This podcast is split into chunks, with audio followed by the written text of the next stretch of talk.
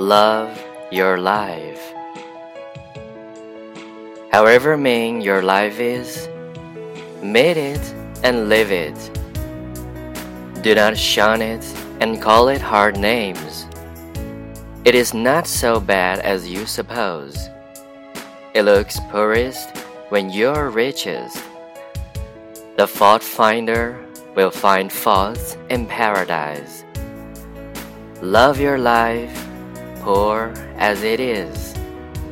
You may perhaps have some pleasant, thrilling, glorious hours, even in a poor house.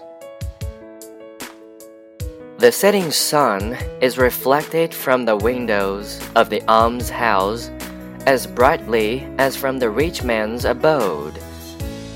The snow melts before its door as early in the spring. I do not see but a quiet mind may live as contentedly there and have as cheering thoughts as in a palace. The town's poor seem to me often to live the most independent lives of any. Maybe they're simply great enough to receive without misgiving. Most think they're above being supported by the town.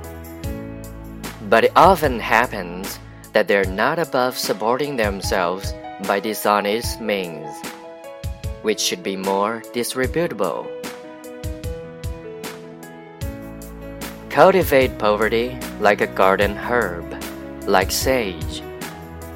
Do not trouble yourself much to get new things, whether clothes or friends. Turn the old, return to them.